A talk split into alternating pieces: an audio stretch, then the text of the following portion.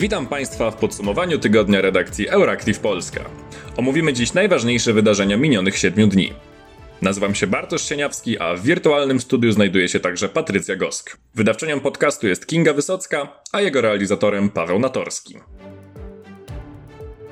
W sobotę 9 października w Rzymie odbyły się demonstracje antyszczepionkowców. Około 10 tysięcy osób wyszło na ulicę w proteście wobec tzw. Tak przepustki Green Pass, której posiadanie wchodzi w życie 15 października.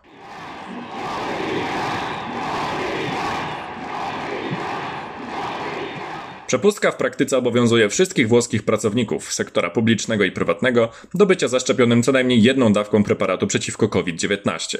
Osoby niezaszczepione będą zawieszane w swoich obowiązkach bez wypłacanych pensji, jednak nie będą zwalniane. Aż 80% Włochów jest już po co najmniej pierwszej dawce szczepionki. Demonstracje antyszczepionkowców szybko przemieniły się w brutalne i agresywne zamieszki. Duża grupa protestujących próbowała wedrzeć się do siedziby premiera Mario Dragiego, co uniemożliwiły policyjne armatki wodne. Kilku agresywnych proepidemików próbowało wedrzeć się na SOR szpitala Policlinico Umberto Uno, gdzie jeden z manifestantów był opatrywany przez lekarzy. Ci zmuszeni byli zabarykadować się na oddziale i czekać na pomoc. Do największych przewinień antyszczepionkowców 9 października należy jednak wdarcie się i zdemolowanie siedziby głównej największego włoskiego związku zawodowego Confederazione Generale Italiana del Lavoro. To głównie po tym wydarzeniu policja aresztowała 12 osób, w tym liderów neofaszystowskiej organizacji Forza Nuova, obecnych na miejscu i podejrzewanych o kierowanie zamieszkami. Do aresztu trafili Roberto Fiore, przywódca partii, i Giuliano Castellano, lider rzymskich struktur Nowej Siły.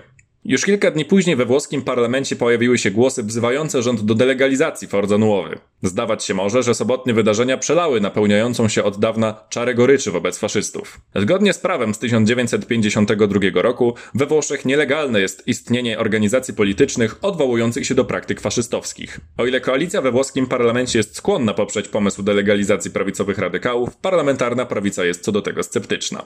Forza Nuowa jest organizacją popularną wśród europejskich nacjonalistów. W 2015 roku jej reprezentacja na zaproszenie posła Roberta Winnickiego odwiedziła polski Sejm. Faszyści są regularnie zapraszani na Marsz Niepodległości przez jego organizatorów, z którym pozostają w przyjaznych relacjach. W czasie pandemii COVID-19 partia przejęła postawę skrajnie antyszczepionkową, zmuszając zaszczepionych członków do odejścia. Pracownicy amerykańskiej placówki dyplomatycznej w Kolumbii skarżą się na objawy chorobowe, podobne do syndromu hawańskiego.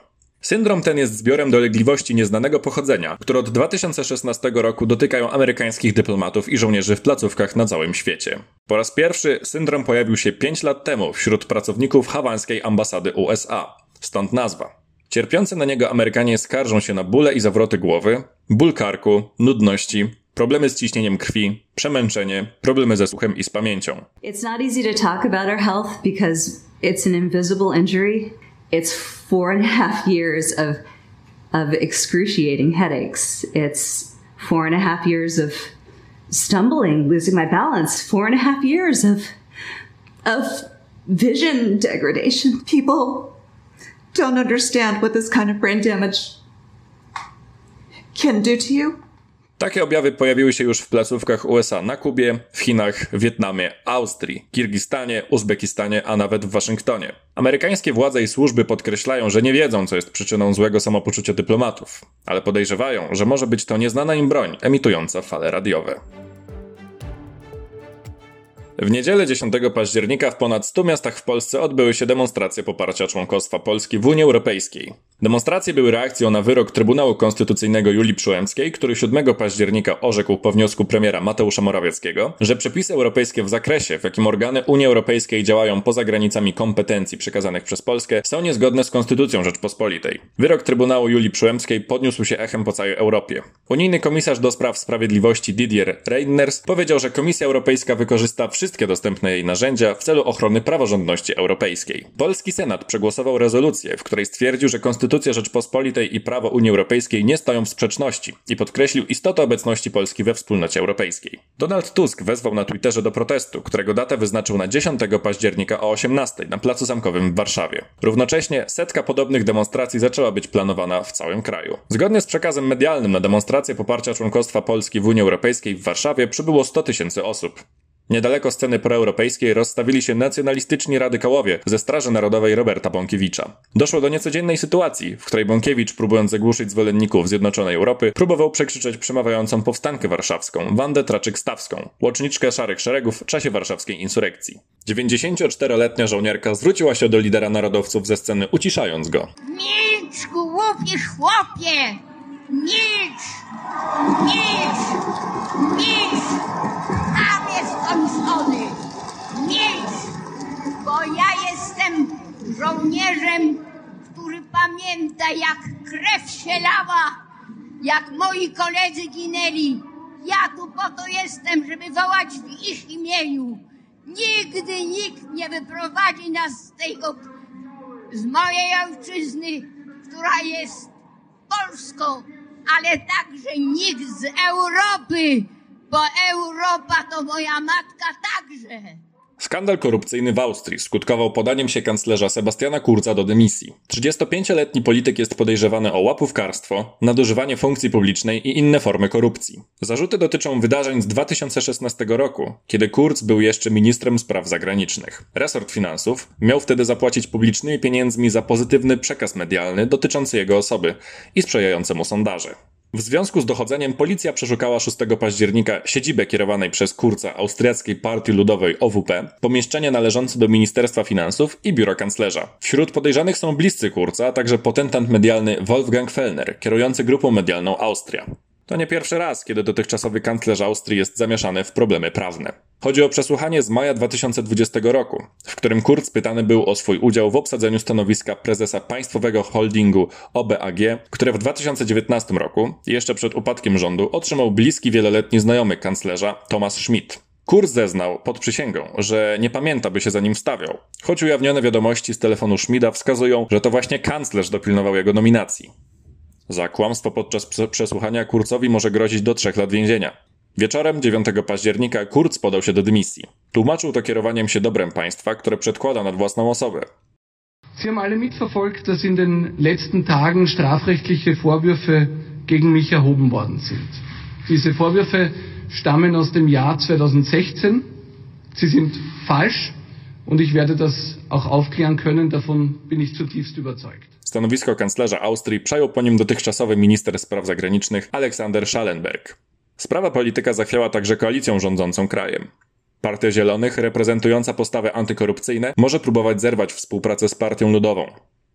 Tymczasem opozycja 13 października powołała własną parlamentarną komisję śledczą do zbadania spraw korupcyjnych rządzącej Partii Ludowej. Przedstawiciele wszystkich trzech opozycyjnych partii socjaldemokratów, liberalnej NEOS i ultraprawicowej FPO stwierdzili na konferencji prasowej, że szczegóły afer OWP muszą ujrzeć światło dzienne i taki właśnie jest cel nowej komisji. Sama OWP ostro skrytykowała jej powołanie. Poseł chadeckiej partii Andreas Hanger stwierdził, że krok ten ma służyć partiom opozycyjnym do przejęcia władzy w kraju. Takie motywacje prowadzą do degradacji poważnego instrumentu kontrolnego, jakim były dotychczas parlamentarne komisje śledcze, ocenił Hanger, dodając, że osobiście ma wątpliwości, czy komisja zdoła jakkolwiek przyczynić się do wyjaśnienia spraw. Przenieśmy się teraz z Austrii do Czech, gdzie wyniki wyborów zwiastują istotne zmiany.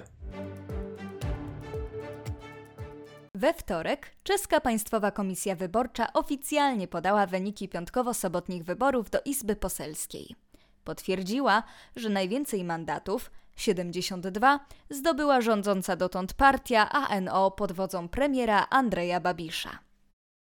Tuż za nią uplasowała się centroprawicowa koalicja Spolu, która w 200-miejscowej Izbie Poselskiej będzie mieć 71 przedstawicieli. Trzecie miejsce zajęła wspólna centrowa lista Czeskiej Partii Piratów oraz ruchu Burmistrzowie i Niezależni, nazywana w Czechach Pirstan. W Izbie Poselskiej znajdą się także przedstawiciele antysystemowej i antyimigranckiej partii SPD pod wodzą Tomio Okamury, która uzyskała 200 mandatów. Dotychczas znajdujące się w opozycji Spolu i Pirstan dysponują wspólnie stabilną większością 108 miejsc i już wyraziły chęć rozpoczęcia koalicyjnych negocjacji, a nawet podpisały w tej sprawie memorandum. Wydaje się więc, że najpoważniejszym kandydatem na premiera jest Petr Fiala, lider Obywatelskiej Partii Demokratycznej, najważniejszego ugrupowania w koalicji Spolu. Dwie koalicje demokratyczne mają razem większość i mają szansę na utworzenie rządu większościowego.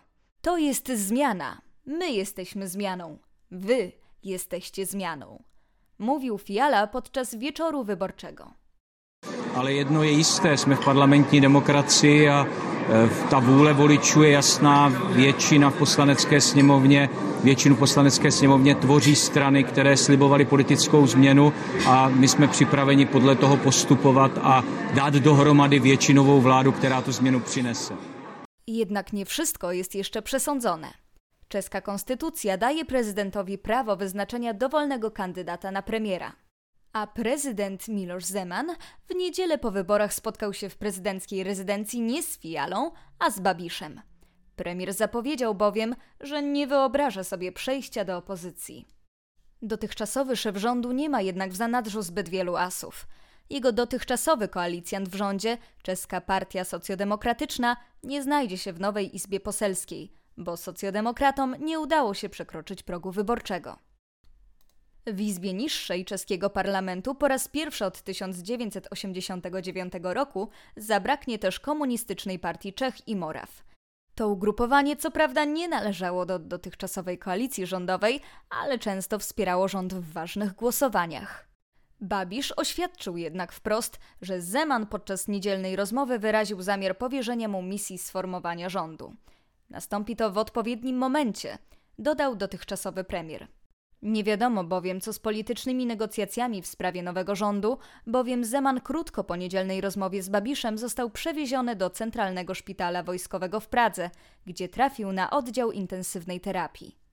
77-letni czeski prezydent jest bardzo schorowany i od lat cierpi na poważną cukrzycę, która już dawno uszkodziła mu nerki, a ostatnio także doprowadziła do neuropatii kończyn dolnych, co sprawiło, że od kilku miesięcy Zeman porusza się wyłącznie na wózku inwalidzkim. Informacje o hospitalizacji prezydenta są jednak bardzo skąpe, a lekarze zasłaniają się zawodową tajemnicą. Nie jest więc pewne, czy głowa państwa jest w stanie kontynuować swoje obowiązki. W przyszłym tygodniu Senacka Komisja Konstytucyjna ma omówić bieżącą sytuację i zastanowić się nad następnymi krokami. Eksperci do spraw prawa konstytucyjnego sugerują, że czeski parlament może uruchomić artykuł 66 konstytucji i przegłosować uchwałę o niezdolności prezydenta do wykonywania swoich obowiązków.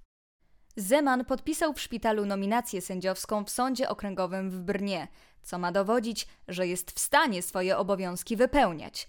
Prezydencki rzecznik zapewnił zaś, że Zeman na bieżąco śledzi sytuację polityczną, a rodzina dostarcza mu codziennie świeżą prasę. Regularnie odwiedzać mają go także doradcy. Nie wiadomo jednak, kiedy Zeman spotka się z liderami partii politycznych. Przed wyborami zapowiadał, że powierzy misję utworzenia nowego rządu liderowi zwycięskiej partii. Teraz nie wiadomo, jak zinterpretuje własne słowa. Najwięcej mandatów zdobyła co prawda ANO, ale w skali całego kraju najwięcej głosów uzyskało jednak z polu. To już wszystko w dzisiejszym wydaniu podsumowania tygodnia Euractiv Polska. Dziękujemy za spotkanie i w imieniu całej redakcji życzę Państwu miłego dnia. Do usłyszenia za tydzień.